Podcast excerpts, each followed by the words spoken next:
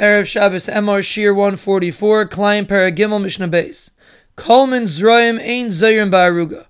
Even though we discussed what you're allowed to plant inside a patch, but that's not referring to seeds. Because seeds, the derech is to plant a big field of it, and therefore if you plant small little bits, it looks like kalayim. V'cholman Yerok is Zayrim Ba'aruga. But any kind of vegetable, you are allowed to plant in this patch. Chardol ve'afunim hashufin, mustard, and certain kinds of beans, min zroim. Those are considered seeds, and you're not allowed to plant it in the aruga. Afunim hagamlonim min yarak. A different kind of bean is considered a vegetable, and that you can plant. Kosher.